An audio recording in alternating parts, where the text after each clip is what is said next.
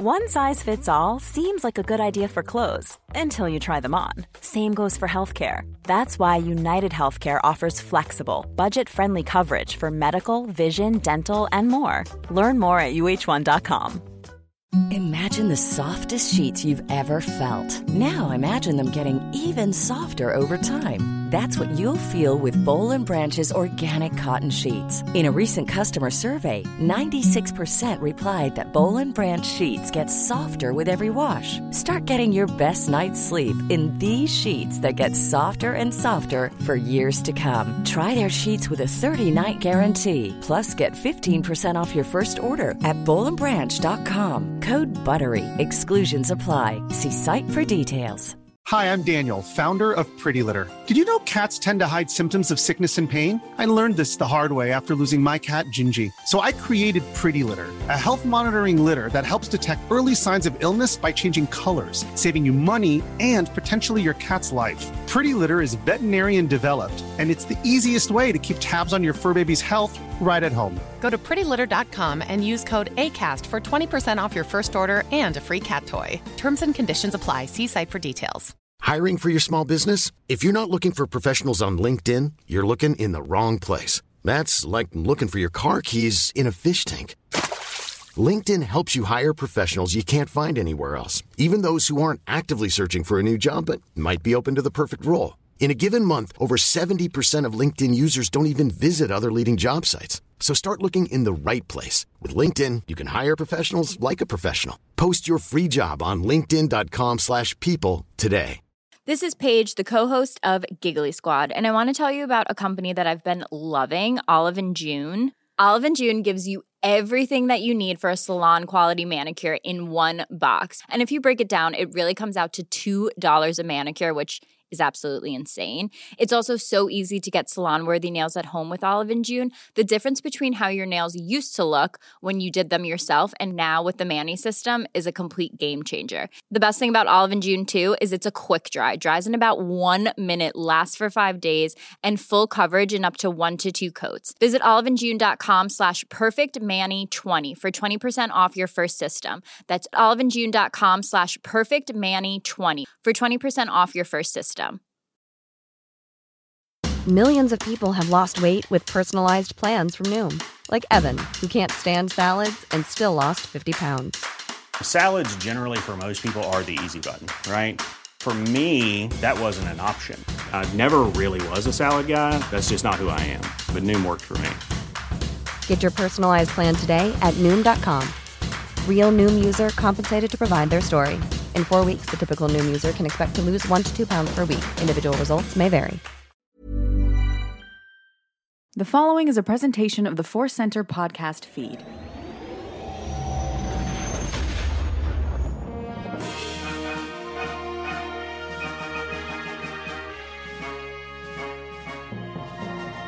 From the center of the galaxy, this is the Force Center podcast feed. I'm Ken Napzok.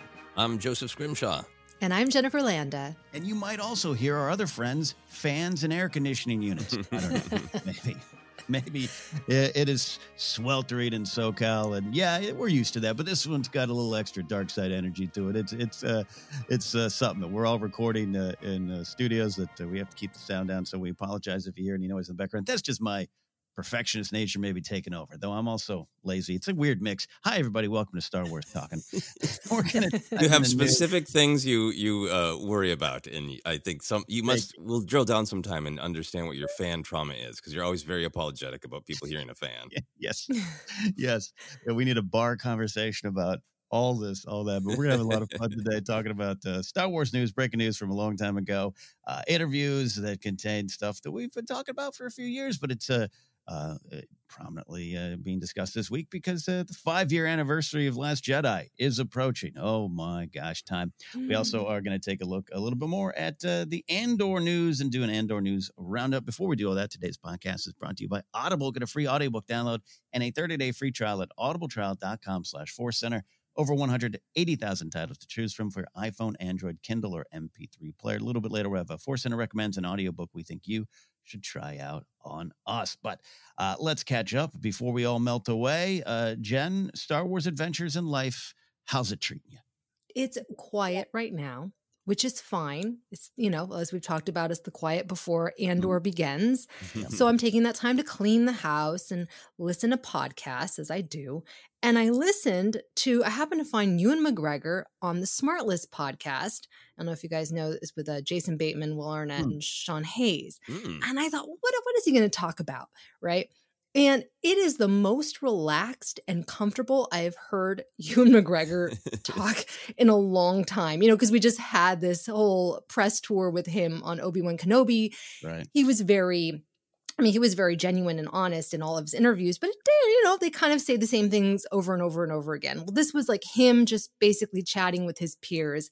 And he did talk about Star Wars and how when he initially auditioned for the prequels, he really wasn't sure about taking on the role because he saw himself as a very serious indie mm-hmm. actor, Danny Boyle's actor. He felt a lot of pride in that. And he didn't know if he wanted to do Star Wars because he felt like maybe it would typecast him. But as he kept getting callbacks, he's like, I, I really like this role. And who could who wouldn't want to be, you know, Obi-Wan Kenobi? and then he just said that he really became determined to get the job but it just was it was just the way he talked about the whole thing was just really um really s- sweet um and sincere and just a look back on this legacy that he's helped to shape It's crazy to think if he had been like, "Nah, I'm I'm I'm Velvet Goldmine guy." No thanks, Star Wars. right exactly that's what he talked about yes yes yes Oh, Mhm. that's re- yeah, that's really great. I gotta listen to that. He's he, when he gets going and gets in his comfort zone, he is so like charming and likable. And I feel like I I feel like the thing with like the Obi Wan Kenobi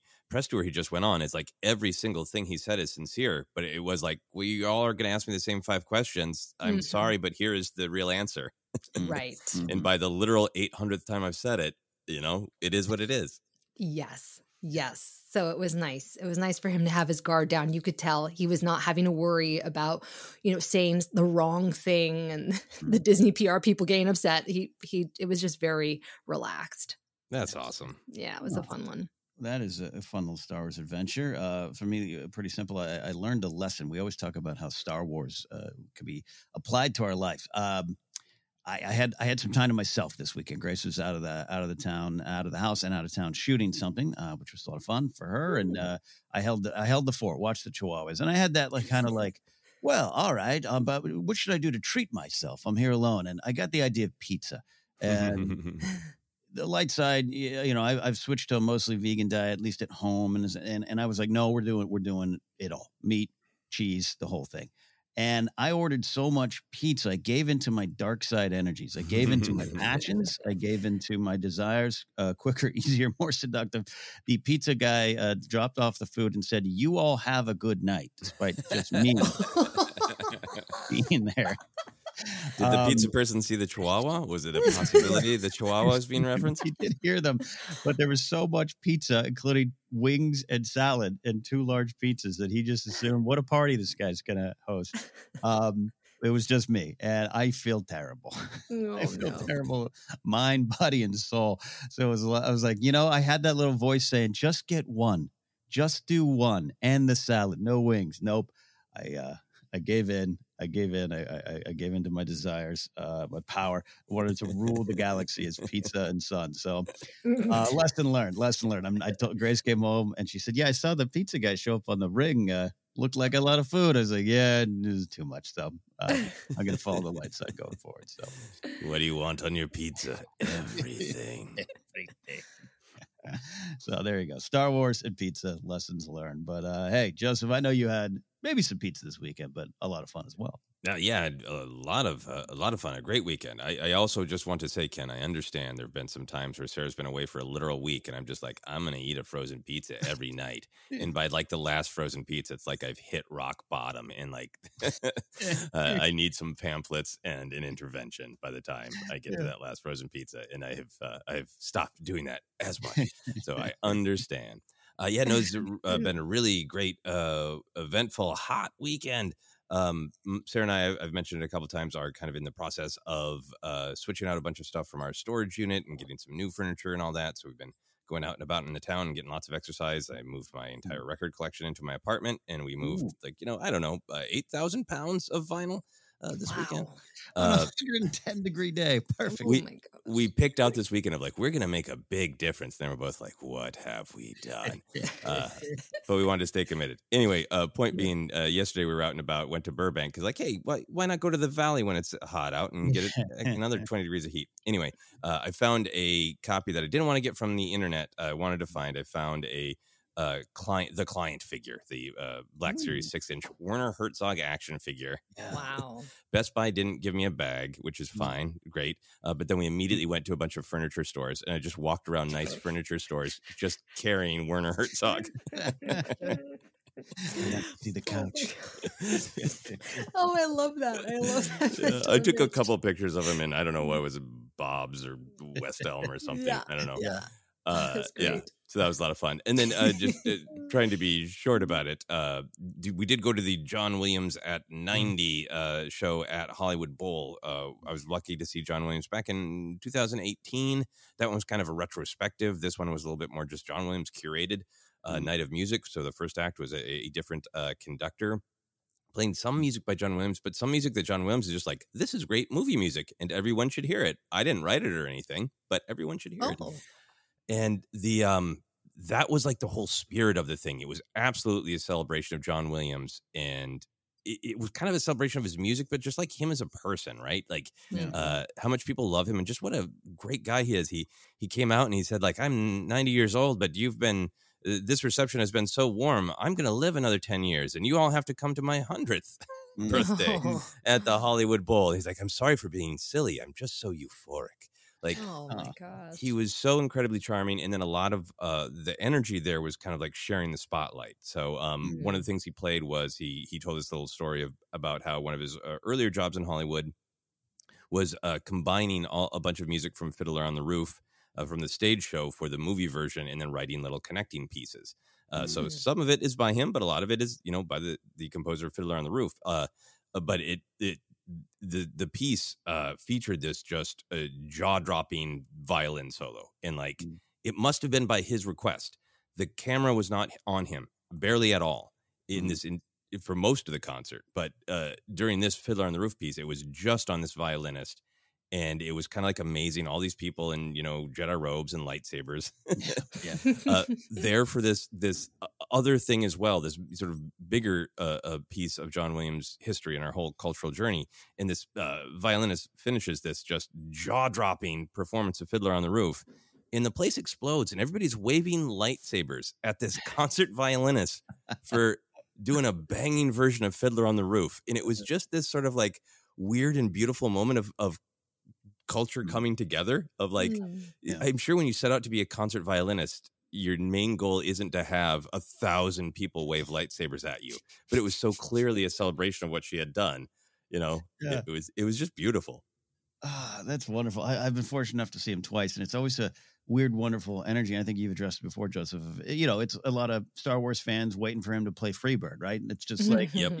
Let's do it. And and uh, he'll make some choices. I remember one the one year I saw when he opened up with Hook, there was a lot of like, oh, Hook, or a lot of like, Hook. You got Yoda's thing out there, like right. it's a weird energy. So I, I, that's actually great. I love hearing that that everyone uh, gets the vibe and, and, and knows and respects uh, his interests and as well as his work. Yeah, Mm. yeah, and, and that uh, I'll, I'll wrap up here with this. So he he they had the um the program on the screen so everybody could relax that he was going to you know close the concert with uh, Star Wars, Oh. which was great. Uh, and uh, the main thing I wanted was the Obi Wan theme. He did play the Obi Wan theme. That was you know beautiful and soaring and, and amazing and and great to hear it live uh, uh, in, in all those things. Uh, he played the um, the throne room into the entire end credits. It was like watching the credits of A New Hope uh, live. Oh, Amazing. Uh, so you know he walks off, and I had kind of guessed like I think he's going to do Indiana Jones as the encore because he Mm. normally does Star Wars as the encore a lot of times I've seen him. Uh, so he comes back out and he's like, uh, he's like, I can't believe I'm going to do this, but uh, I'm going to play something from the new Indiana Jones movie like six six Mm. months too early. It's uh, Phoebe Waller-Bridge's character's uh, Helena's theme. Uh, Oh James God. Mangold, the director, just kind of demanded that I do it. So here we go. Uh, so he played that. He played the Indiana Jones theme, and he walked off, and everybody's you know screaming on their feet, standing ovation. And it, I was like, I was like, all right, let's pack up, let's go. and the 90 year old man came out for a second encore. Uh, like I was tired for him, and he uh second encore that I don't think anybody was expecting, and he closed like he often does with the the Imperial March, and it was like the Imperial March as a, a Metallica concert. Like it, there was just an energy, like all, all these people with lightsabers all around me were just like literally headbanging to the Yeah. Imperial Yeah. March, and it was just a it was just a great uh, uh, communal experience with fellow Star Wars fans. Uh, so, uh, and, and a, a Force Center fan uh, stopped and said hello, so that was wonderful as Oh, well. So, anyway, it's just a great, great uh, moving Star Wars experience. Wow. Oh, love it. Love to hear it. And yeah, I saw some of the social media posts of uh, him debuting uh, Helena Stave, and I knew you were there. And I was like, ah, good. Joseph was there. Good to hear that one. Because I don't know if he did it the second or third night. I, I I wasn't following it there, but uh, yeah, if you all get a chance, uh, man, I, I, I I'm I'm ho- I'll be there for the hundredth too, and I, all uh, all energy that happens. But it's a quite an experience, and that's Yeah. awesome. Awesome. Yeah, Mhm. it was great. So that was my adventure. That That's is a exciting. great Star Wars adventure. Absolutely is. Uh, let's uh, go on to our news adventure this week. Five years out, Rian Johnson looks back at The Last Jedi as a headline. He did this with Empire Magazine. Rian Johnson gave a big in- interview with Empire Magazine, which is that's just kind of it's weird to read that and talk Star Wars and go, why would he do that with the Empire? Uh, but he was, of course, promoting uh, Glass Onion, which uh, de- debuts at a film fest soon, I think.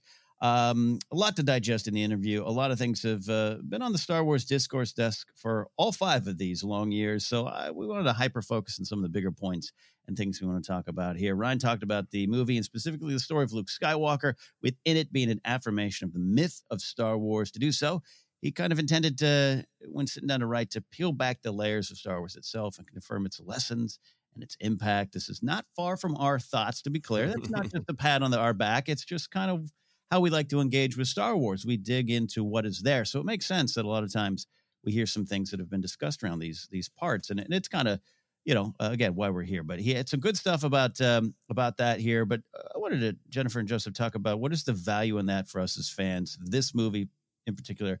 Peeling things back uh, in 2017, 40 years after the franchise arrived. And uh, what do you think about that uh, glass onion of a layer peel? Yeah, I was really surprised by how much he shared.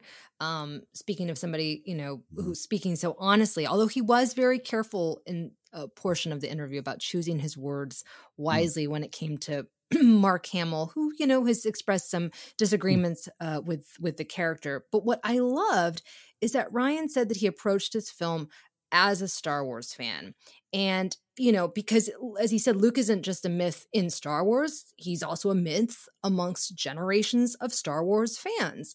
I just thought that that was really really smart. Um, and it's what made the movie for me really fresh because we all had these expectations of what we thought Luke Skywalker, Skywalker would would do, right? If he knew that the Mhm. galaxy needed him. But is that truthful to where we find this character? For him to be this, you know, hero springing into action in the swashbuckling adventure, grabbing that lightsaber from Rey, is that truthful?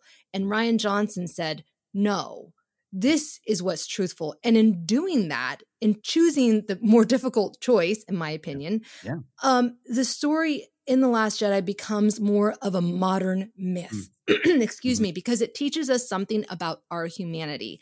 And that's why George Lucas made Star Wars in the first place, right? You know, he wanted to tell old myths in new ways. And Rian Johnson did that. And a lot of people didn't like it.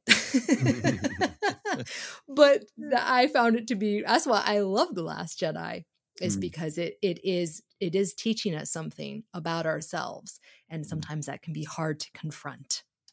Yeah, Mm-hmm. those cracked, dirty mirrors reflecting ourselves sometimes is really Mhm. what's here.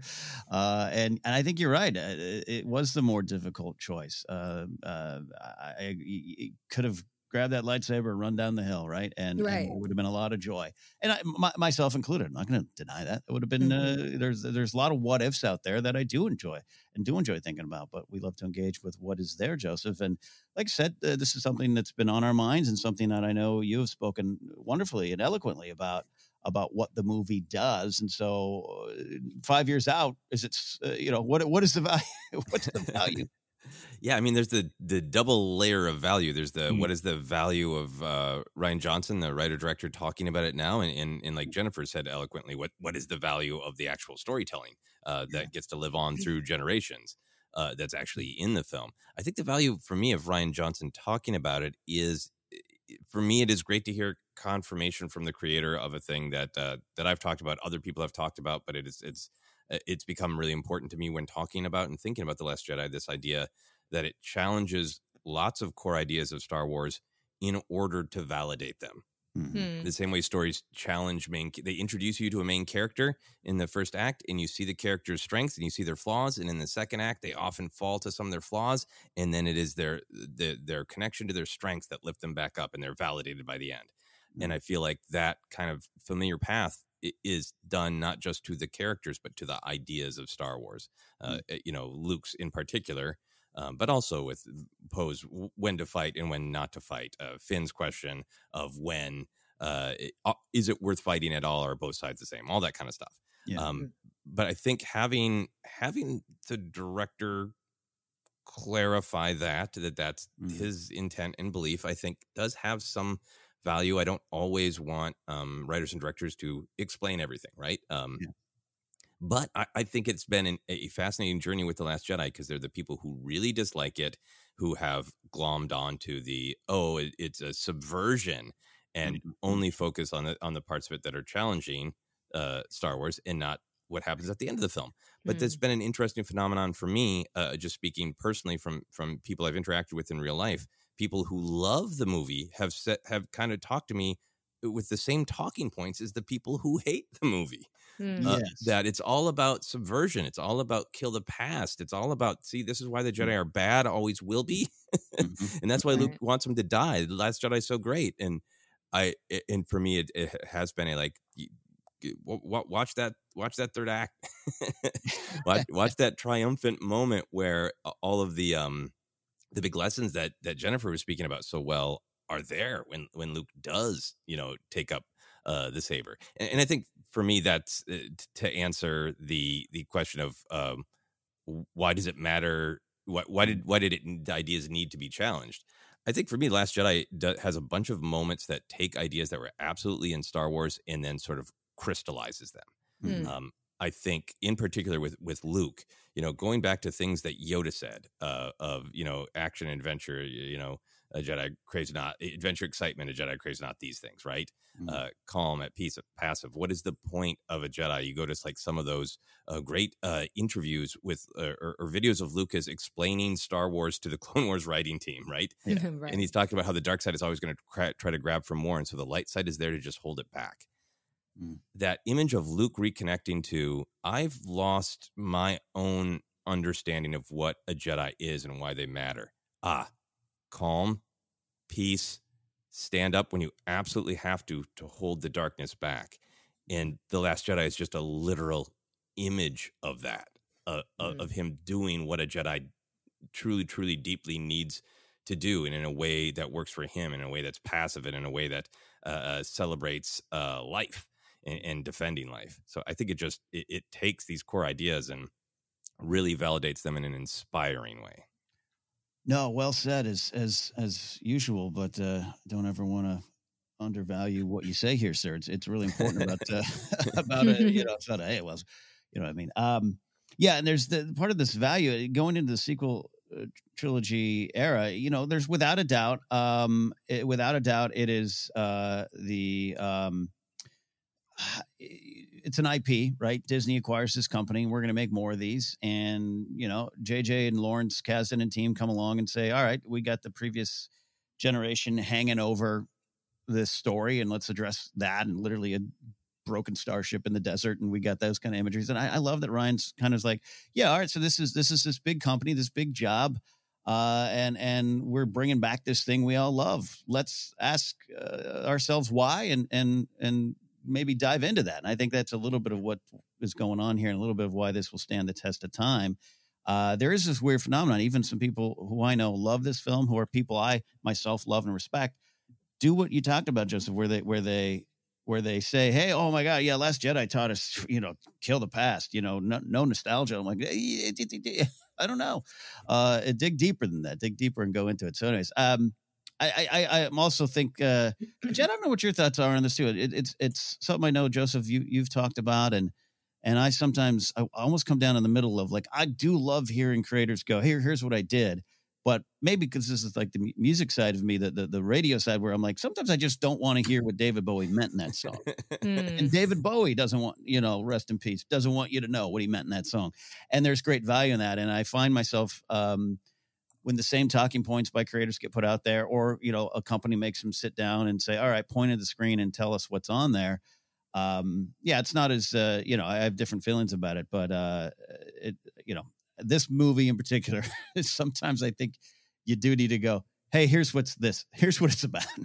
It's just, I don't know. It's a weird. It's about Jed. Do you have any thoughts on that? Yeah, I mean, I I like seeing how the sausage gets made, and, and I know that not all creators or actors or producers, directors, they don't like always like to talk about it, but I like it. I either want to be validated in what I think it's about, or I want to learn and understand because Mm. sometimes maybe maybe it's why I'm not getting it, and I'm like, mm. oh. This is what you're trying to say. Okay, now that gives me a new appreciation for this material that maybe I was not into.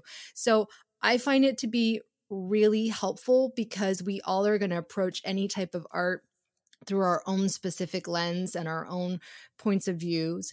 And so, but at the end of the day, I want to know what the artist is trying to express. I, I find I, I I get frustrated when they're like, "Well, you can think whatever you want." I'm like, mm, "No." Maybe it's like the, the, the I don't know OCD perfectionism in me, where I'm like, I just want to know the answer, and I and I want I give give me the give me the key, you know, give me the key so I can decode things. Um, So I I love that he, like I said, that he shared so much and that he really and now it's been enough time. If this had happened, you know, a few years ago, I would have been like, oh, okay, here we go again. I was gonna stay. Yeah, But yeah. I I appreciate now that it's been and he's promoting something else. And so and he's been able to be very successful with this new quote unquote franchise. So Mhm. I like it. It makes me makes me happy. Yeah. No, I'm with you. Sorry, sorry, Joseph. Go ahead. yeah, I was just gonna say, like, I think I've had that experience in a very, uh, in a much smaller way with like some of my plays. I had a conversation once after a Fringe Festival with somebody of like, well, you know, uh, yeah, I, I, I know what I intended, but you know, uh, what did you think? And the person was like, gave this really weird and really weird, upsetting interpretation. I was like, well, it's not that.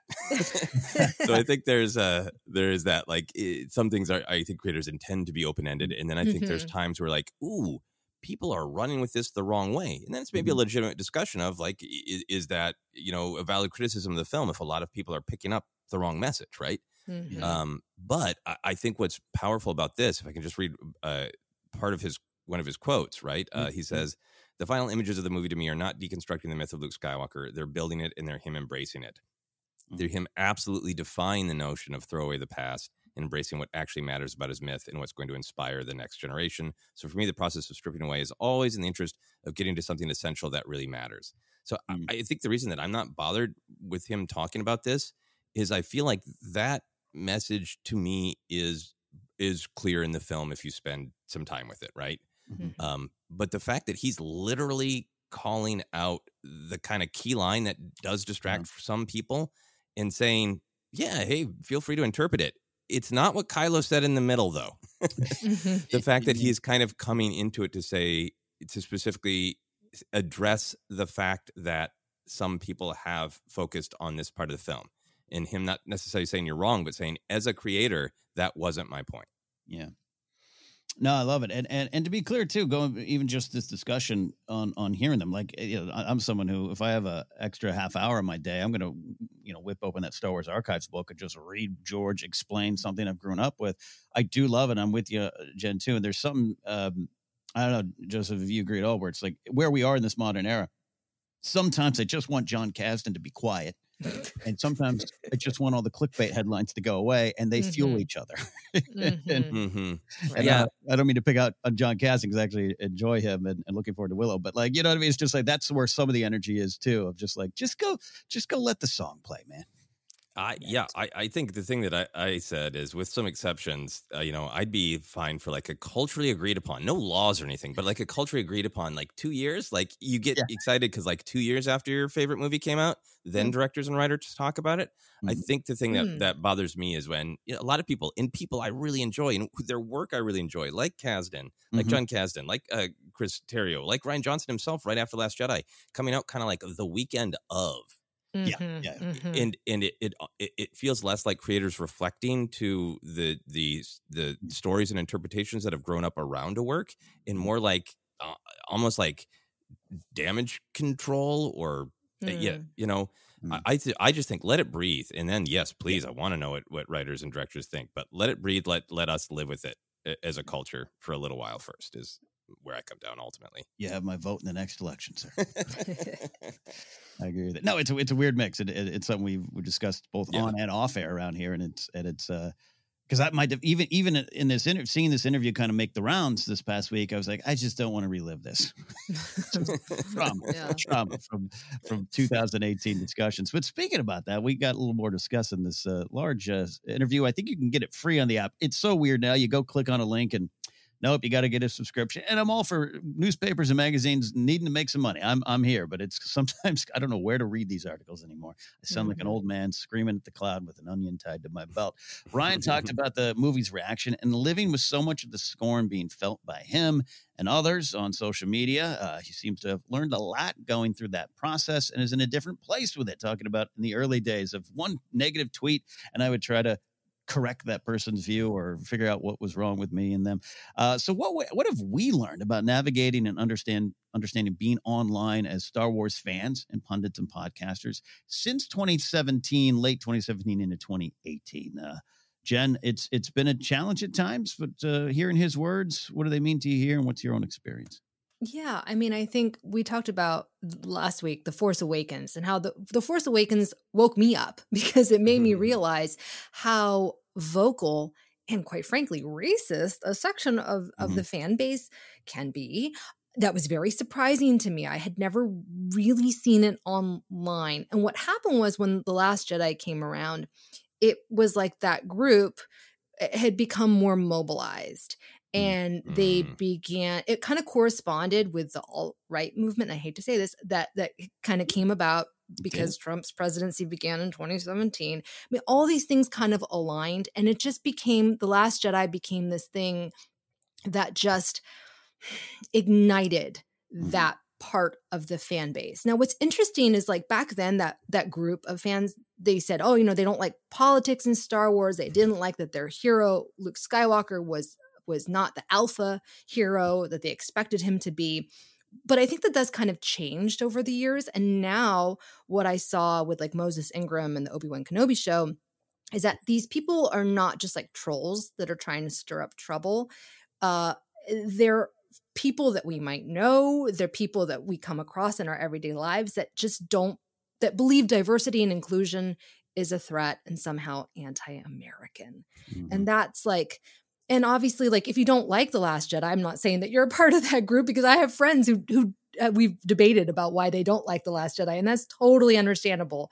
Um, but it is interesting to see how things have changed kind of since the force awakens and the last jedi. Mhm. um, and you can also look at the the dc stuff and it's all been happening. And i i think that it's starting to change for the better because now companies like lucasfilm are speaking out against it Mm. but it was very it was a bad and i know a lot of people actually left social media Mhm. not just the actors when the last jedi came because it became too much it Mhm. became like this thing i love like i i'm scared to even share my joy online because i'm going to get pounced on and i remember i would like share one little thing about the last jedi and it was like a swarm of these accounts would just like pounce on me and it was it made me actually want to stop talking about it because i'm like i don't Mhm. want to deal with that today you know so Mm.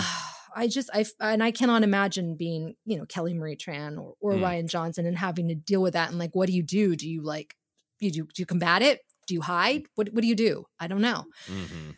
oh it's just really yeah it's a tough time Yeah, it's a lot. It's it's it's a lot. And going back that no, and I I, I look, I'll just, you're not wrong connecting it to these um, bigger uh, issues in our country and in, in the world. It's it's absolutely connected, and that's one of the things I I learned from the early 2018 days of going on, you know, Collider Jedi Council saying, I I love this movie here, and having people, you know, it, it was different than people on the set debating me. It was it was different online, right? It was right, and and, and some again, yeah. And there's always this. Uh, we need we feel we have to qualify. It, uh, not everyone, not everyone. It's like yeah, we know it's not everyone. It, it, we we just know what was happening. Now I think you look back and you see it really start to crystallize around this time, mm-hmm. uh, and how susceptible people are to some of these organizations uh, or some of these folks with certain beliefs on their channel, and how just other people who are, I think are normally great, good sometimes even progressive people who just take this yeah, you know, I didn't like Luke Skywalker. You're right. Oh, this channel, I agree with this channel, and they're not connecting that channel with what they really mean. Um, mm. Some of the the the racist stuff, the sexist stuff, all that kind of stuff, and it, it really just kind of it changed me. It, it pulled back, uh, made me pull back, and I and I love what Rian has said from the beginning of like, hey, look, there's some positive things there, and I, I think I've been forced to pull back far enough to make sure I try to see only the positive things. Again, not the constructive criticisms and all those kind of things.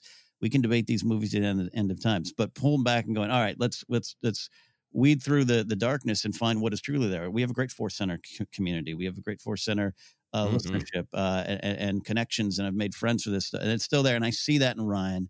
Five years out of him, just kind of going, yeah, I, I learned it, and I think also knowing where a lot of it was coming from Hmm. Uh, is is why we can now make some changes, including Amazon. You're seeing uh, there's some stuff I'm uh, not privy to, like I'm on the inside, but I have a friend who's working with some uh, a company that's helping Amazon, and th- they're just in their own way trying to put a foot down on some of the stuff. You hear the review bombing and all that kind of stuff, mm-hmm. hmm. and it is being dealt with differently than it was around the Last Jedi not just yeah. with Disney Lucasfilm, but just the industry. They're they're not just going, and we talked about with Boyega last week. It's not just uh, that dude doesn't like the Last Jedi. It's like, oh, that dude doesn't last Je- like Last Jedi because a, a, black man and an Asian woman kissed on screen, right? Mm-hmm. That's right. what we got about it. So you, a, lot we've learned a lot, and and Joseph, I'll, I'll let you come, come in on this one here too. I just you know trying to find the positivity. Uh, it's hard. It's hard, but uh, if if uh, you know if it's there, we got to go towards the light. Yeah, no, I mean, I think that's what it's about is is going toward the light. It's really difficult, but like this is the power that that Jennifer was talking about so well about the power of of Luke and the Last Jedi. Like you know, trying to be Luke, mm. you know, uh, stand up uh, for the light. That's what a Jedi is, and finding a way to not have all of social media or have all of Star Wars discussion ruined mm-hmm. uh, by the negativity, right? And, mm-hmm. and, I think those distinctions are important. I think it's great that Rian Johnson makes it. His specific quote uh, is as the element that I talk about when I talk about a small fraction that gets amplified is not the section of Star Wars fans that didn't like the movie. It's the section of them that are abusive online and that are actively hostile and toxic. Right. Um, right. And in, you know, so I think uh, uh, there's you know the the important distinction that there are people who dislike the movie and they can be negative about it and then there are people like they aren't even star wars fans this is an opportunity mm. uh, to inject more uh, racism sexism xenophobia mm. into uh, you know the discussion sphere and, and, amplify how large that voice appears to be right, right. Um, and, and, he had another great quote in a different article in in uh, uh, discussion with cinema blend uh, mm-hmm. where he mm-hmm. talked a little bit about how to handle it. And he said, There's a lot of great, genuine interaction that goes on, meaning on social media. The bad stuff, the systematic trolling, the almost gamified abuse that some people devote their entire online presence to, honestly, once you've seen enough of it, you see the pattern of it. It just sort mm-hmm. of gets boring after a while. Uh, you know, and maybe has an amount of, you know, uh, that, that sounds like a great coping mechanism. Yeah. Um, yeah but I think for me, it's, it's just the the the two prong thing. It's the recognizing what is like with um, going on with uh, the Rings of Power, right? Where mm-hmm. that's it, it has diversity, so it is being systematically attacked, right? Yeah. Mm-hmm. yeah. And recognizing that is almost like that's like an imperial incursion on a planet, and it has to be fought. You know, yeah, mm-hmm. you, you, have to stand up and say no. And, mm-hmm. and then there's just the even if people are not uh, uh, don't have a specific uh, agenda of xenophobia, right? There's mm. just a choice to be more negative when we talk about it, you know? Yes. And that's the thing that I think we also need to just like learn from Star Wars, you know? Um going back to Yoda talking to Luke about the force of is the dark side more powerful, quicker, easier, more seductive. It- you know, that's just true on social media. Even Yeah. you know, if you're just sharing your opinion, to try to share it in a in a gentler way, I think you know helps us all in the big picture. Yeah, yeah. Sorry, this is you know to spin this off into a two-hour deep discussion on this, but no, there's something that's. Um, I think uh, the the three of us have, have uh, we've never sat and let, let's have a force center meeting and determine how we talk about things. I think we're just naturally aligned and uh, go towards light, protect the light while also dealing with what's there and things we don't like, and just how I always say this even off air to friends who have the, I've had this discussion with we choose how we discuss it. We choose the words, we choose the energy, we choose the tone. Part of the reason that's valuable and why I have distanced myself from some of the people in this space who I would say aren't the uh, phobia and ism laden people, at least on the surface, at least they don't think they are. But it's the way they choose to discuss it and gives into that. Not, hey, not all fans uh, are that way, but I can still hate The Last Jedi. Yeah, you can. And you can hate it. You can hate it if you want, if that's how you want to lead, lead with, with that kind of energy but how you discuss it, it's like cleaning up our own house, Mhm. right? It, it's some of the stuff I've battled in my own life uh, with either you know certain political leanings in, in, in my- my past or my family or my old job and some of the folks in there where it's just like, I understand you're the good one. You've got to help us fight the bad ones then, and not just point and go, those are the bad ones. That ain't me. And I think that filters into how now, five years later, why it's important, uh, the way you discuss it, the way you present your criticisms. Uh, it's not just simply about not, you know, concentrating on joy or not wanting to take joy away from fans who like it. That's part of it. But just like, yeah, uh, you you you leave room. Don't leave room for people to glom onto the to the wrong things, and and and you are accidentally, uh, maybe uh, at times or in, unintentionally supporting the darker um, things out there. If that makes any sense, Jen, I don't know, but yes. you know. Absolutely, absolutely. Because you know, when I, I shared my thoughts about um, Reva and, and Moses Ingram's character, and it was interesting to see the difference in approaches. Some people were like, "Yeah, you know, she, her character didn't really resonate with me. I really wanted her to do this, this, and this, or I was hoping for that." We had thoughtful discussions. I had some some people that were just like, "She's terrible. She's a terrible actress." I'm like. Oh, that that gives me nothing. Okay, well, Mhm. why? Why do you think she's terrible? What what makes you what what do you qualify as a good actor? Right? I just think that like it, when you just give up, I hate this. I hate that. It's like what my what my kids do. You know, I don't want. I hate. I hate the beach. What? What? Why do you hate the beach? Because there's sand. Okay, you know, like you drill down. You drill down into what what the real thing is that you're trying to say. And if you don't, and it, it takes courage, right? To like Mhm. really put your thoughts out there and to say, I don't like this because X, Y, and Z. It's a lot easier for somebody to say, I just don't like it. Deal with it. You suck. Like it's just like it stays at this surface level mm-hmm. discussion that I'm just like, okay, I'm not gonna, I'm not gonna even engage with you because if you're not willing to put in the time to your argument, why am I gonna come back with my argument, with my evidence and present my case? Right. and I just kind of feel like we're now at this point in social media where things have changed. Way back when, when we first started, yeah, we all kind of shared opinions like, I had a delicious lunch today. Okay, you know, here's a picture of my yummy salad. Like, Yeah. we're, we're past that. We're now, our words really matter. They will come back to haunt us. They are, you know, people use it uh, in jobs. They'll say, "Hey, I saw what you tweeted about this," or um, so. It's just all really important that if you're going to share an opinion online, share it.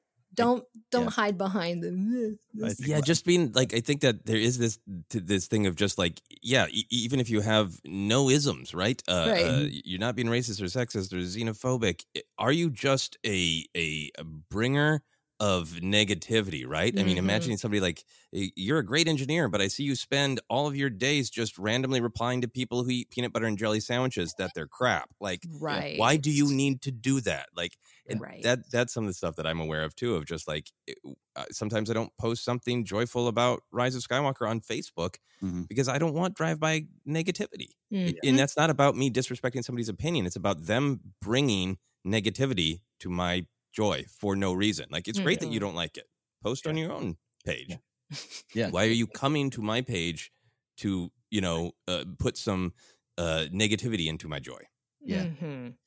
Yeah, Right. no. Uh, by the way, my first Instagram photo was of lasagna, I believe. so, and one of my final thoughts on this, and, and uh, I wish I had the tweet up, but our, our pal Andres Cabrera from uh, uh, the, the, the first cut uh, film folks over there, and he, he, works with me in Castle Talk, and, and has been a Force Center many times, and, and hopefully will be again. He, he just during the Moses Ingram Reva stuff during during Star Wars Celebration, he just put out a tweet of I, am paraphrasing, but, but I, I, don't care what you think about her acting or the writing. Look around. Now's not the time. Oh yeah, mm. I remember that. That was so mm. good. And yes. that's kind yes. of what the energy I'm talking about too. And I think what yes. you know, Joseph is a drive by negativity and everything where it is not someone angry in a car going, here it is. I'm going to use all the keywords to get the YouTube algorithm going. I'm going to repeat the same phrases over and over.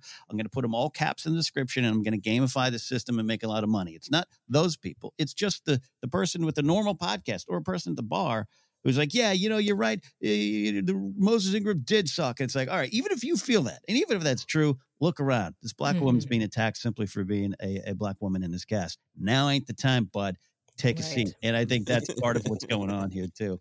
And that's mm-hmm. something that I we I think I really truly myself learned um, late 2017 into 2018, where I dared to say, I like this movie. so, anyways, any final thoughts on that one? We have uh, one more thing from this interview. This was a big interview. Uh, yeah, my just final thought is to try to bring it back to positivity. It, it yeah. is great to uh, hear from uh, people who listen to this podcast and many other podcasts that choose to uh, stay uh, positive in terms of the way we discuss things, even if we don't like something, being kind and decent about it.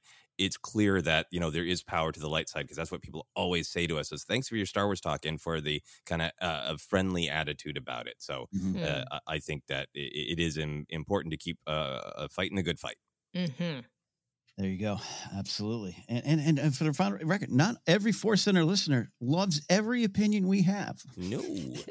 uh, in the Discord server, there is some like, oh, I took a different, or it happens a lot. I don't want anyone to think this is just a big old bubble heading in the same direction. There's there's thought, there's discourse, there's mm-hmm. discussion. It's it's um, how you, our listeners, all choose to discuss it with us is uh, makes it all good. Final thing here, uh, Rian stated that he was rem- uh, this. It, remain close with Kathleen Kennedy. All right. So uh, that's what he says.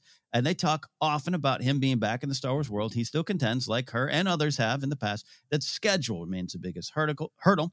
Rian said, It would break my heart if I were finished. All these years later, Joseph, Jennifer, what do we think when we hear the phrase Rian Johnson trilogy? Jen? Mm, yeah. I think the idea of a Star Wars trilogy in general kind of feels far fetched at this point, unless we know it's going to be a guaranteed success mm-hmm. or like there's kind of already a fan base for it. So not that there's not a fan base for Star Wars, but you know what I mean. Like like for example, the Old Republic yeah. or the High Republic even. I, I just think the movie industry has changed dramatically. Is why they've shifted to Disney Plus and streaming services and things like that. Um, it's just different. So I be- I believe Rian when he says that you know he's going to work for Star Wars and that he's friendly with Kathleen Kennedy, and I think that they believe in him and they enjoyed working with him. Mm-hmm. But I, I go back to I think Kathleen Kennedy once said this about something. She was like, "It's always about finding finding the right time," and yeah. I, I think maybe five years from now or 10 mm-hmm. years from now, maybe we'll get a Rian Johnson Star Wars movie but not anytime soon. Yeah, I, I agree with that. I agree with that. I'd rather, I, I not rather. I think it's more realistic to think of, uh, you know, he's going to direct uh, Mando season four's premiere, something like that. You know, right? Uh, yes. I think that's more realistic, and I'd love, uh, you know, when I hear that phrase, I, there's a little bit of like, um, I don't worry about it anymore, right? Because I, I would love to see it. I was big a big fan of that idea when it was announced, and, and still. So would I love to see it? Absolutely. I just think uh, for yeah, uh, many reasons, um, many reasons uh, that uh, I don't think uh, I'm expecting anytime soon. So I'll take that five to ten year bet, Jen. That, that's okay. a good thought. yeah. Your thoughts when you're in a coffee shop and you hear Rian Johnson trilogy. Mm. uh, I think perhaps the the uh, word trilogy might uh, distract us because I agree with Jennifer. Mm-hmm. I think it is a very wrought time to to just announce like ahead of time. Yep, we're doing three movies no matter what. Right. Um, that eh, that's a real budget question. That's a real you know question of everything that that is uh, being uh, changing in Hollywood with the box office almost month to month. Mm. Seriously, um, yeah, and with the streaming services almost month to month. Um, so uh, uh, I think Rian Johnson will do some major Star Wars project uh, again. Uh, I think uh, for him to say, I've stayed close to Kathleen and we get together often and talk about it. Uh, Mm. in Hollywood, that is a massive sign of uh, commitment if you physically get together with an executive at this point. Yes. Maybe he means over Zoom. But if he's physically had three lunches with Kathleen Kennedy in the last five years, he's set. Uh, that's that's my uh, opinion about it. Um, I, I also just uh, think that yeah, this this absolutely aligns with everything that they've been saying. Of you know, Kathleen Kennedy is is obviously, and the whole team is still exactly figuring out what what do the movies look like. Uh, and I think that the the um, streaming service side of it is how, do people want big movies? Do they want entire franchises of big event films that live only on streaming? Right now, Rian Johnson is a pioneer of that. His deal Mhm. for uh, the Knives Out trilogy.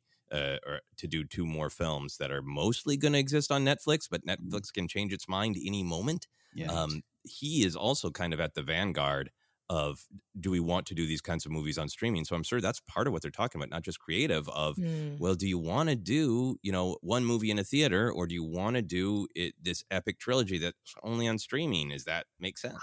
Mm. Mhm. That is so, I didn't even think about that. Of course, he could do a, a movie only on streaming. Oh my, that's probably how we're going to get it. That's how we're going to get a movie from him.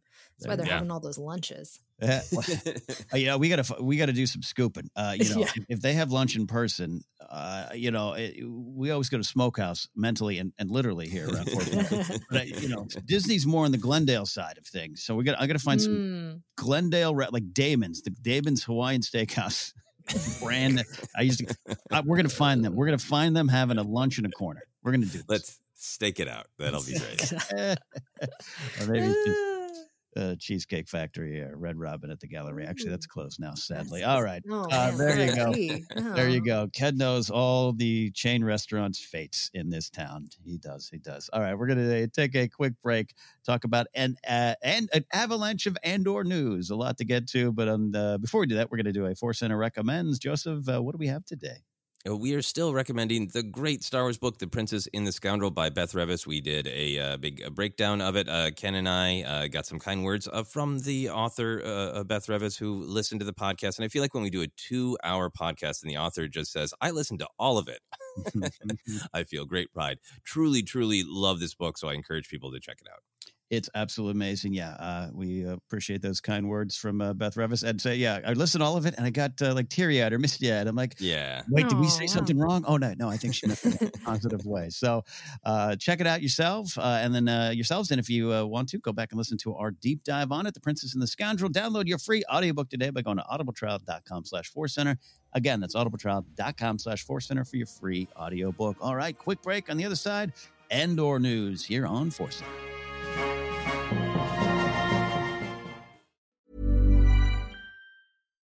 Here's a cool fact a crocodile can't stick out its tongue.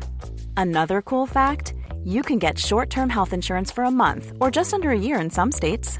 United Healthcare short term insurance plans are designed for people who are between jobs, coming off their parents' plan, or turning a side hustle into a full time gig. Underwritten by Golden Rule Insurance Company, they offer flexible, budget friendly coverage with access to a nationwide network of doctors and hospitals. Get more cool facts about United Healthcare short term plans at uh1.com.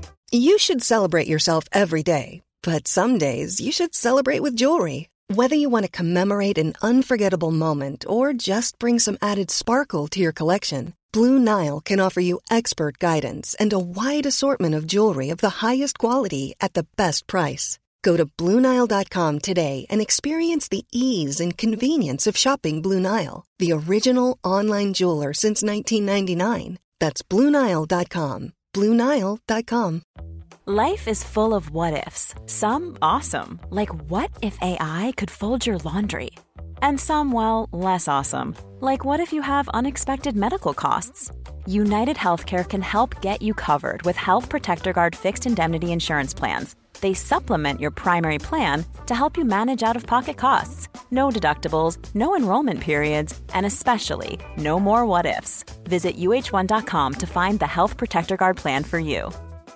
Quality sleep is essential. That's why the Sleep Number Smart Bed is designed for your ever evolving sleep needs. Need a bed that's firmer or softer on either side? Helps you sleep at a comfortable temperature? Sleep Number Smart Beds let you individualize your comfort so you sleep better together. JD Power ranks Sleep Number number 1 in customer satisfaction with mattresses purchased in-store. And now, save 50% on the Sleep Number limited edition Smart Bed for a limited time. For JD Power 2023 award information, visit jdpower.com/awards. Only at a Sleep Number store or sleepnumber.com. Hi, I'm Daniel, founder of Pretty Litter. Did you know cats tend to hide symptoms of sickness and pain? I learned this the hard way after losing my cat, Gingy. So I created Pretty Litter, a health monitoring litter that helps detect early signs of illness by changing colors, saving you money and potentially your cat's life. Pretty Litter is veterinarian developed, and it's the easiest way to keep tabs on your fur baby's health right at home. Go to prettylitter.com and use code ACAST for 20% off your first order and a free cat toy. Terms and conditions apply. See site for details. Millions of people have lost weight with personalized plans from Noom, like Evan, who can't stand salads and still lost 50 pounds. Salads, generally, for most people, are the easy button, right? For me, that wasn't an option. I never really was a salad guy. That's just not who I am. But Noom worked for me. Get your personalized plan today at Noom.com. Real Noom user compensated to provide their story. In four weeks, the typical Noom user can expect to lose one to two pounds per week. Individual results may vary.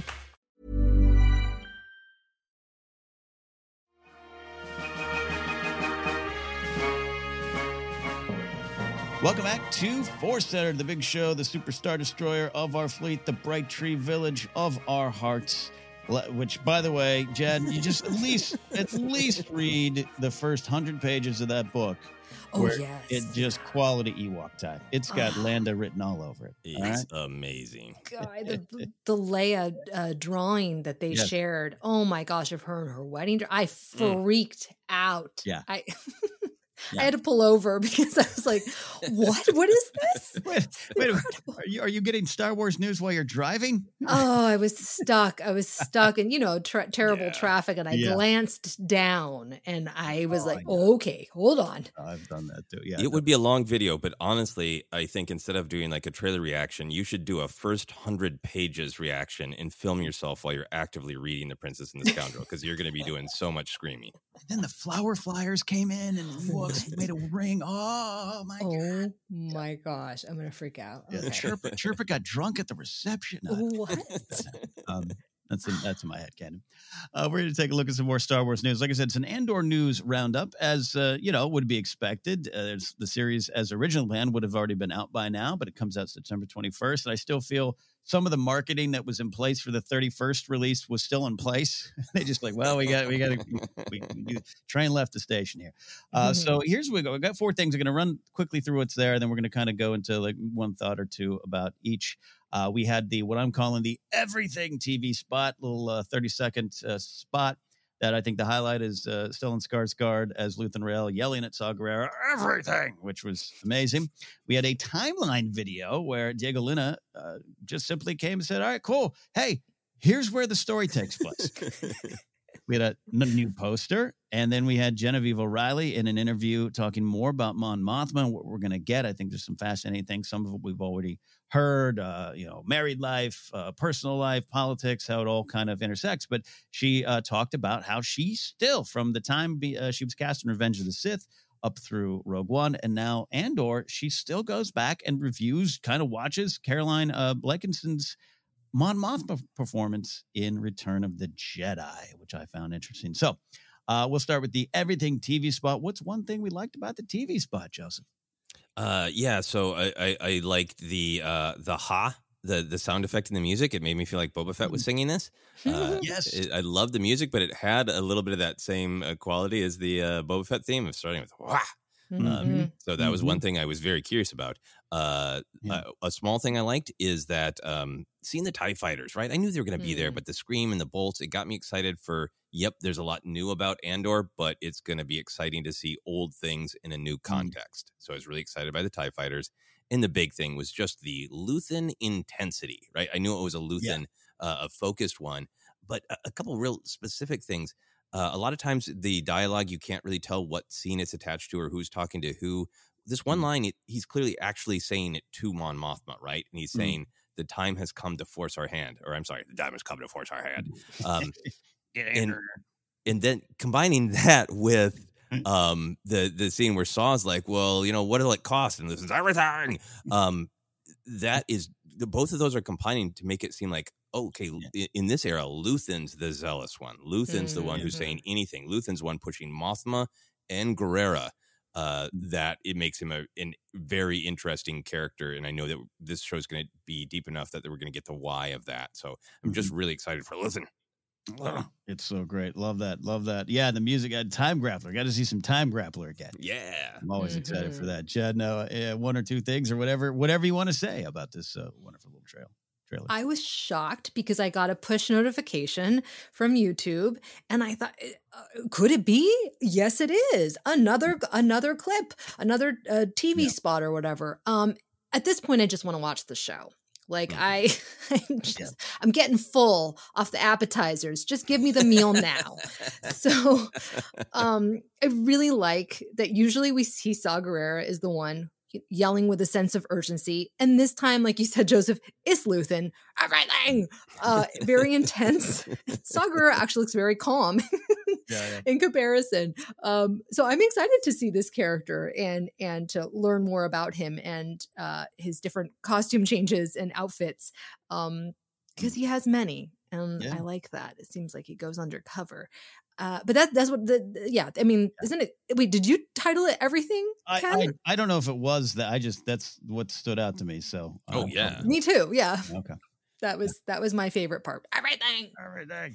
yeah, the thing I've been loving so far, even I, uh, we talked about that minute or so clip they uh, released with Andor and Luthen, and I was talking about this with a, a friend a couple days ago, where you know I'm I'm clearly hyped up for the series. I'm like you, Jen, and, and Joseph, like just just serve the food. All right, I've looked at the menu. Give me the food. Yep.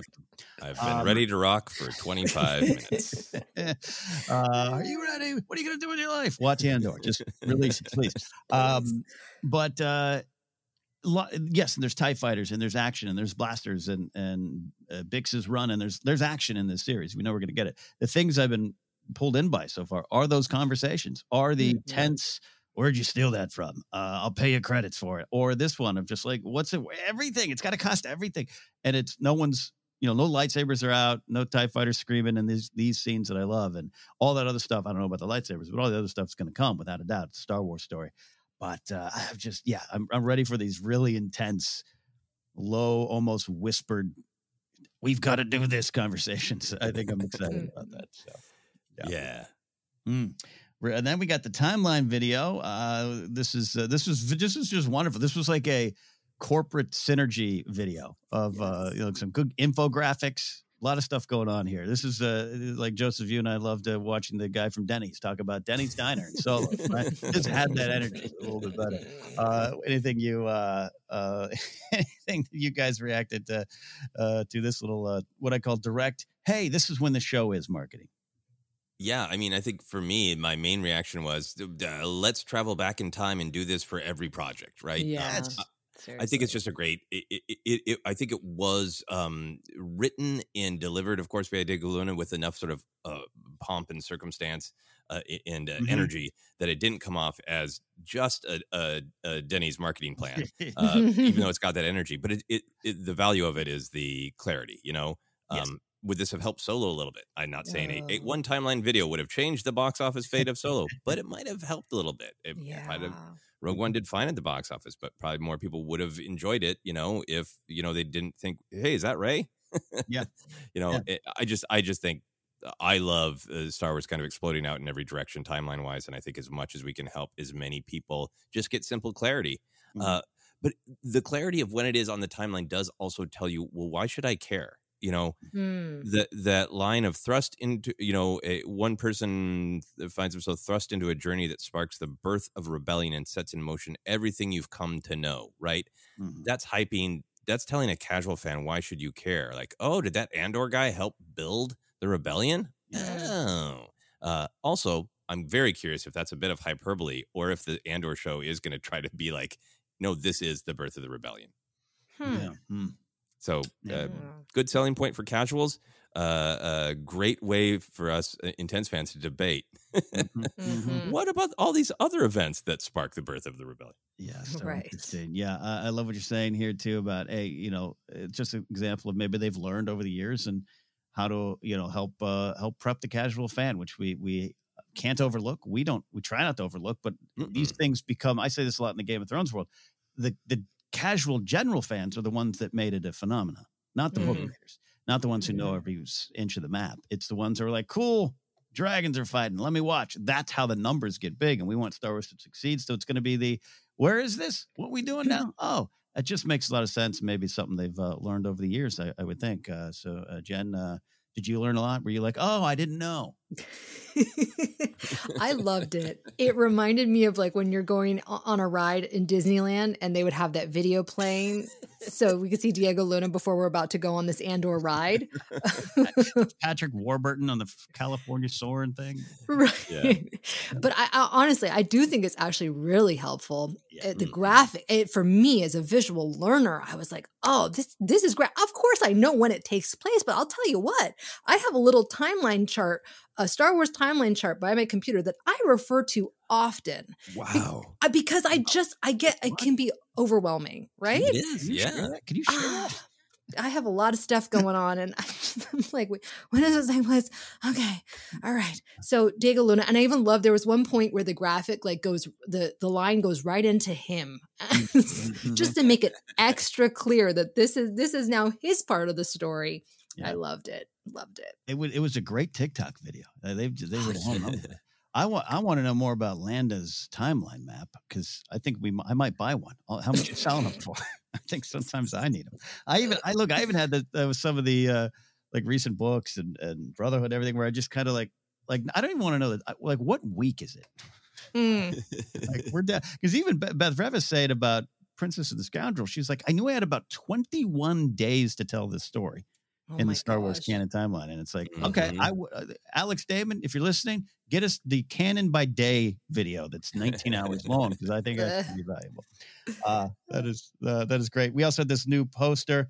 I gotta tell you, it's a great. I love this poster, and what makes it for me because you know there's a the modern movie and TV poster sometimes gets. Uh, I don't maligned. I think sometimes for good reasons, where there's a, you know, like this one here. You got the main star, then all the other characters flow out, right? It's a very similar design. We've been seeing this kind uh, kind of design for the last few years.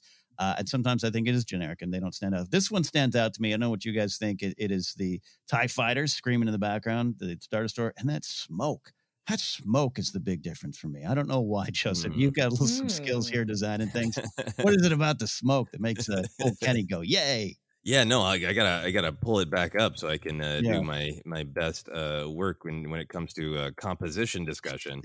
um, yeah, so in the meantime, uh, I, while I'm while I'm pulling it up, I think that um, one of the things that's great about it is I, I do like some posters that are a little bit more just um, simpler and iconic, and I Mhm. think like the Kenobi posters did that. Uh, Yeah. And then we do have the posters that are a little bit more busy because they have all of the heads. Uh, the thing that is powerful to me about uh, th- this one is, uh, in, in fact, there's a slightly different version of it that's a billboard that went up on uh, the walk between our home and the Hollywood Bowl. Mhm. Um, and Sarah and I passed it, and I went, Andor. And she, she was like, she's like, what? Are you okay? It's like, oh, it's, uh, it's, a, it's a whole thing with Luthen. It's like, Andor. Uh, but then I was, I like, I was like, I wanted, I asked Sarah, I was like, hey, can I point some things out to this billboard? And she's like, sure, that's great. And it's like, here, here are two things. One, the second biggest head is Mon Mothma, which Yeah. is great because that we're going to spend quality time getting to know this human being, uh, this character. Mhm. Um, it, but then all of the heads are like, and all those other heads, we don't know most of them yet, and we're going to get to know these new characters. And I think that's the power of having this many faces on this poster. Um. And then compositionally, uh, I think it, it is the power of Diego Luna's eye line. Uh, the way the smoke is billowing upwards, it's like there's an explosion right about his hip behind him. Uh, the energy of the smoke going up throws your eye into that corner, and then Andor looking powerfully back the other way pulls your eye back into the poster. Mm. See, that's why I go to this Kinko's, sir. All right. you know, by the way, Joseph studied it. He didn't just work at Kinko's. I am teasing him. No, no, that is no, you're absolutely right. The eyes, his eyes are the center of the poster in a lot of ways, even though they're in Mhm. that corner. It's everything about it. It's everything about it. No, and you're right. Yeah, the the poster of floating heads, as I guess you can call it, is sometimes uh is, is like I said, generic. This one, you're right. I mean, looking at it now, it's like sure Mothma, and we're getting to know Luthen al- already with his uh, gravelly voice we love, and Saw. Everything else, I might be able to tell you the names. I don't know them yet, and it is Mhm. kind of a uh, collect them all type of vibe. You're going to know all these characters soon. That's exciting. Jen, Yeah. your thoughts? Yeah. That's exactly what I thought. I thought, I don't really know these characters, but by the end of this series, they will be old friends. Mm. Um, I love, for me, it's about Cassian looks consistent to the Cassian that we met in Rogue One. I like that, even though this is going to be a, a new story, a new journey, new origins. Uh, I also love the diversity. Ah, there are so many women on this Mhm. poster. It's incredible. So many different types of people. Old, young. Sorry, uh Stellan Skarsgård to refer to you as old. You're not old. Older. Older. I get a senior discount. Andor. Uh younger. It's just it's great. It makes me just it makes my heart sing. I I just I'm so excited for this show. Just give me the show. Let the rebellion begin already, please. it is always here. Uh, Joseph, do you have? anything- I think I cut you off. Anything else to add about the the smoke billowing up? No, you, you didn't cut me off, but I will take the opportunity to say um, I, I love how much the internet loves Hoodie Luthen, and I'm glad Hoodie Luthen is on the poster. And I look forward to buying that action figure variation, which is specifically Luthen with hoodie. Well, the, the amount of uh, variations we've seen in his looks, I think not since Padme will we have the need for a figure collection that has all the looks of Luthen.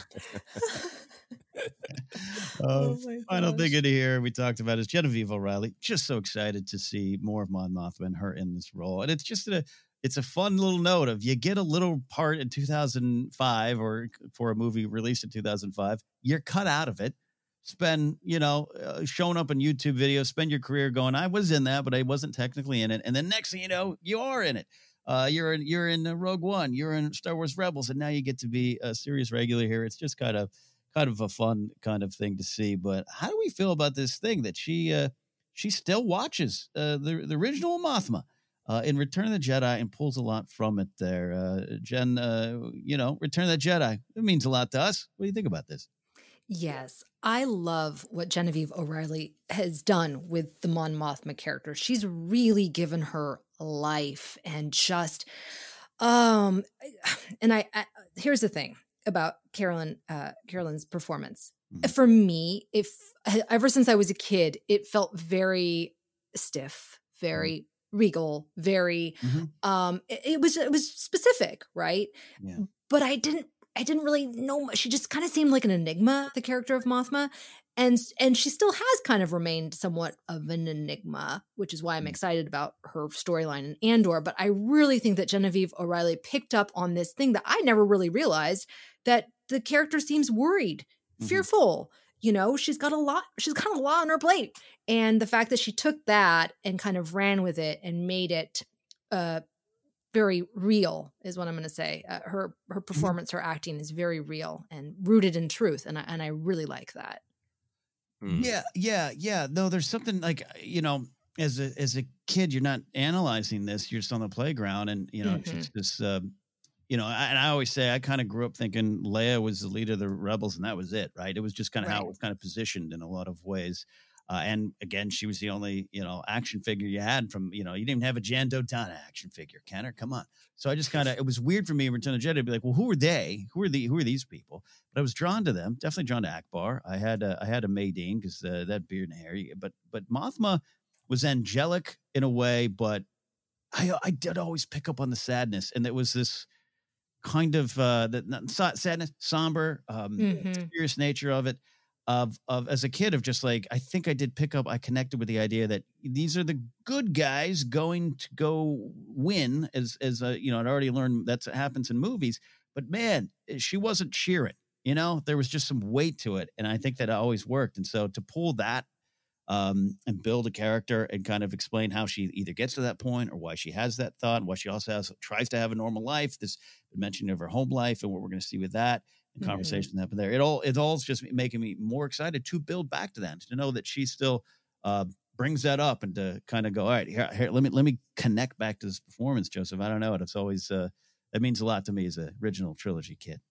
Yeah, it means a lot to me too. I mean, I, I love that we're going to finally get to know more about Mothma. I love what she says in that interview about, you know, uh, we see her talking to senators, then we meet her at home with her husband. Pub, we see the public and pli- private. We see her literally and figuratively take off her cloak and reveal herself as a woman in a way we've never seen before.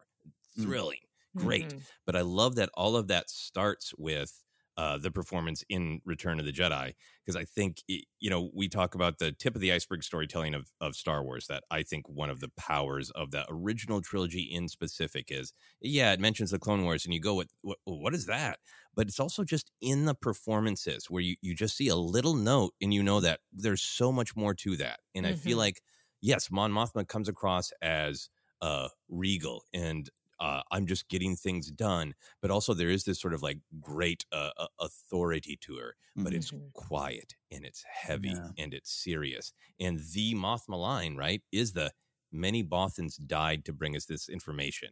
And right. that to me is like the tip of the iceberg line of like in the middle of this briefing to talk about plans, there's this somber, like, we don't have time for a, for a full funeral, but I'm going to deliver the weight of a funeral in one line to remind us all it, this rebellion is a horrible thing that has to be done, but it's being done at great cost. And let's not let the Bothan sacrifice be in vain with this information. And there's like all of those ideas in that one line delivery that could have just been flat and thrown out with everything else. But the way she stops and is clearly haunted by it and is clearly making this leadership choice to let everyone in that room see that she is haunted by mm. the fact that the Bothans died for this. Uh, that is just kind of emotional tip of the iceberg storytelling. And here we are decades later, and this other great performer, Genevieve O'Reilly, is gonna gonna show us the rest of the iceberg. Yeah.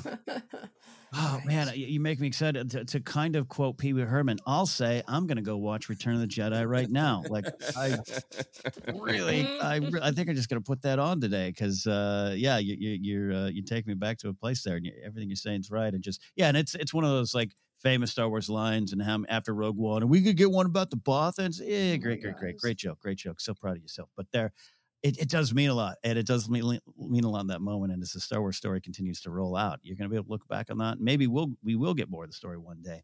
Are they a species? Are they a gang, a group, whatever it was? There, there seems like to be up in the air in the canon. But yeah, a lot there. Uh, we always say this about uh, Obi Wan Kenobi and Sir Alec Guinness, right? He he created enough space in, in, in his performance that you could just put an entire lifetime of stories in the middle of those lines. And and I think she does that too. So mm-hmm. thank you, Caroline uh, Blakiston. All right. That is our look at Andor news. Star Wars news, Andor news, it's all the same. Before we get out of here, though, we're going to take a look at Star Wars history. This week in Star Wars history, looking ahead to Star Wars past. And, ooh, is, I thought of Jen specifically for this one, but uh, September 7th, 1985. Uh, school just back in session, maybe a week or two, wherever you were, the schools uh, in your neighborhood. Star Wars fans were treated to something extraordinary the debut of the Ewoks and Droids Adventure Hour. Two shows, one hour of greatness. The shows are part of ABC's Saturday morning cartoon block. Over the decades, both shows have been loved, mocked, forgotten, and perhaps secretly enjoyed by all. And definitely, I think recently, uh, rediscovered. They got a new life with the re-release of the shows on Disney Plus. Friends, let's go back to 1985. What did those shows mean or not mean back then, and how did that reflect our fandoms then? And we can talk about what we think about them now. Joseph. Yeah, this is a, a, real consternation to love journey. Um, yeah, I mean, back in in '85, just to kind of uh, uh, put a picture to it, to the way I experienced it, uh, is that you know genre uh, on screen superheroes, spaceships existed in like a couple movies mm-hmm. every other year, or the only other place you could get it is Saturday morning cartoons. Mm-hmm. So the thrill that we were going to get some more genres uh, on Saturday morning, you know, in between Mr. T cartoons, yeah. you know, was so thrilling. And I was so hungry for more Star Wars. It was a dream come true, but a bittersweet one. Because, of course, as a kid, I wanted lightsabers and spaceships and blaster battles. And this was focusing on the, the cuter and the funnier side. Mm. And, you know, even as a, a kid, you know, I, I liked the Ewoks. I got the action figures, but I was a little like wired teddy bears in, in my action adventure thing. Um, so when I was a kid, I, I was it was bittersweet torture because I wanted more Star Wars, but it wasn't exactly the Star Wars that I wanted. Hmm. Now, um, uh, now as, a, as an adult, I appreciate the absolute importance of the the funnier and, and cuter side of Star Wars. And watching the cartoons back, there's a bunch of weird, scary stuff in there. Yes. Much more weird, scary, interesting, thematically deep stuff going on in these fun kids cartoons than I than I picked up on uh, as a kid. So so old me is is shaking his finger at uh, at young me, Mm. and they're also more fascinating now because they're they're now they're a cultural document of that Yeah. time. You know that bonkers droids theme uh, from from '85, uh, but also like things like, "Yay, that's an early version of Dex's Diner in an episode of Droids." Right, you know, right, right. they're, so they're fascinating just as you know cultural documents. There's a character named Kybo Ben or Kybo Ren, right? Mm. Um, they're fascinating on multiple multiple levels. So challenged back in the day, love them now. Mm. Love this, Jen. I, I want to end with you here, so I'll slide it uh, a little bit here for a second. It- it- yeah, I, I- you're saying a lot of things I identify uh, with and connect with, Joseph. Just like it's the time. Uh, we are two years removed from Return of the Jedi. I did want more Star Wars. This was not it. And also for me, this is coming up on 10, right? So um, Mhm. that 9, 10 range. You do start to change a little bit. Star Wars has always been in my life, uh, always will be, but there was that little weird period of time. And it's it's weird to think here. This is September 7th, 1985. Well, a few months prior, back in March, Robotech was released. And as I've said before in the show, that means a lot to me, means the world to me. And it was, at least at the time, felt a lot more adult than Ewoks and droids. Hmm. Um, people died. You says uh, used to saying people are going to die. They did in Robotech, and seemed, seemed more heavier, seemed bigger, and it felt like a natural progression for me. And not that, not that I had these deep thoughts at, at ten. Well, this is a natural progression for me. It just the two worlds plus you know other interests are starting to come to my life, and then it's like cool. I do love Star Wars. I love the Jedi. There's, what is going on here? Ewoks are dancing or whatever. I don't know. And I just I didn't connect with them, and I still haven't connected with them. They're on Disney Plus. I poked through them. I'm going to sit down. Um, I don't, uh, you know, uh, you all out there listening, uh, if if you drink or don't drink, or you do any kind of substances or whatever, it seems like that kind of show that you might just want to sit down, pour whiskey, or take something else, uh, take some sort of gummy and go, whoa. Uh, so maybe one day I'll do that with a, a bottle of rum and take it all in because I think you're right, Joseph. There's a lot there. You look back and go, not unlike some of the original drafts of Lucas's stuff where we always talk about Mace Windy or the Naboo was a planet early on. Uh, there's so much stuff in there that people I think uh, have uh, built, uh, you know, into, into other wonderful things in Star Wars canon. Anyways, that's where my that's where I was in my life. So I have a weird uh, relationship with it where I just even now look at him and go, man, uh, that was a weird time for me as a Star Wars fan. But Jen, was it weird for you? Did you enjoy it? Where are you now with it? Well, I remember watching the Ewoks cartoon, uh, but here's the problem, and I and I was really excited about it. But I will say it did it did kind of creep me out, and it was a little dark. I remember that, and so here's the, that was on ABC, but the block on NBC you had Smurfs.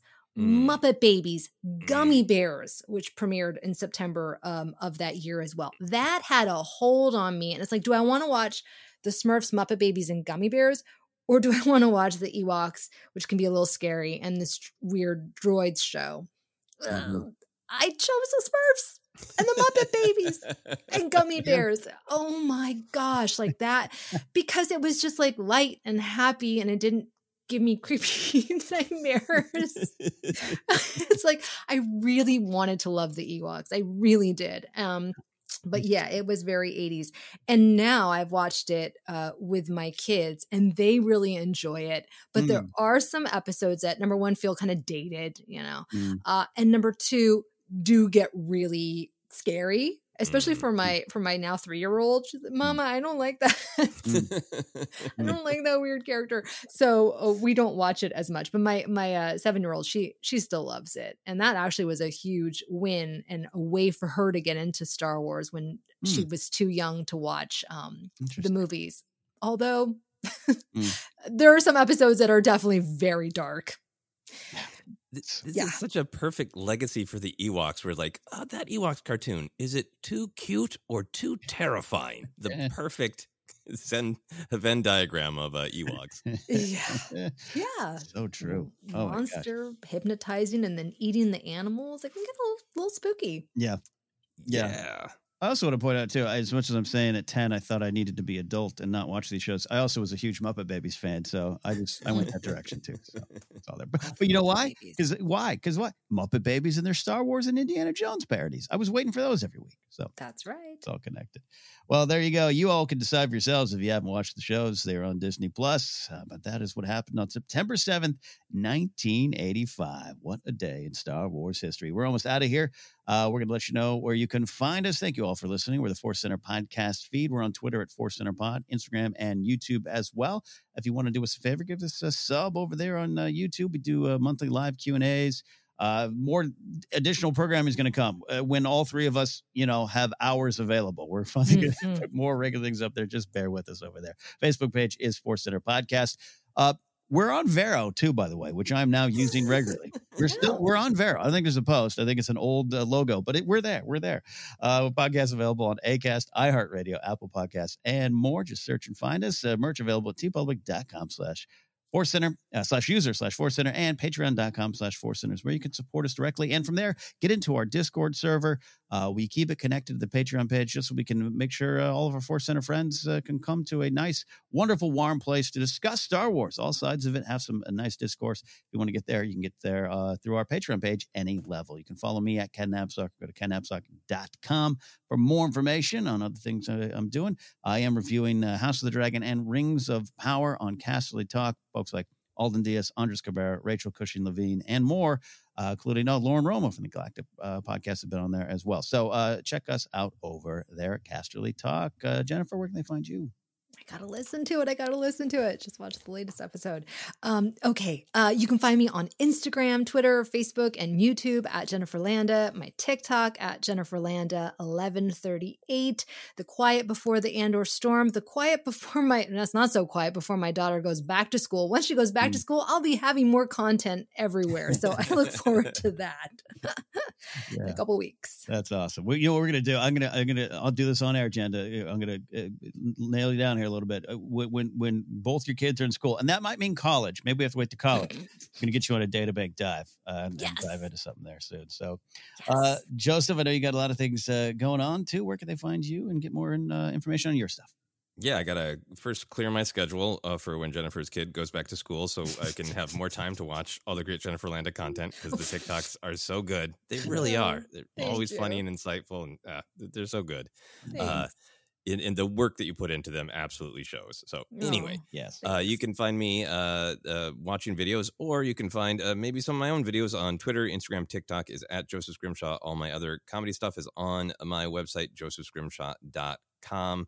Uh, and uh, I got to put up there on the website. I will be in Portland for the HP Lovecraft Film Festival. I have a short film playing there, and I believe I will be part of a Q&A uh, about some of the short films. Uh, more info on that coming soon. Uh, and as always, I want to give a shout out to Vote Forward, the organization where you can write letters to other voters to help them convince them to use their power and vote. If you're interested in doing that, uh, the website is votefwd.org. Uh, yeah, absolutely. No, thanks for uh, reminding us to do that more too. Yeah, check that out. Uh, yeah, there you go. Have fun in Portland, as the replacements once sang. We'll see you all next time here on Force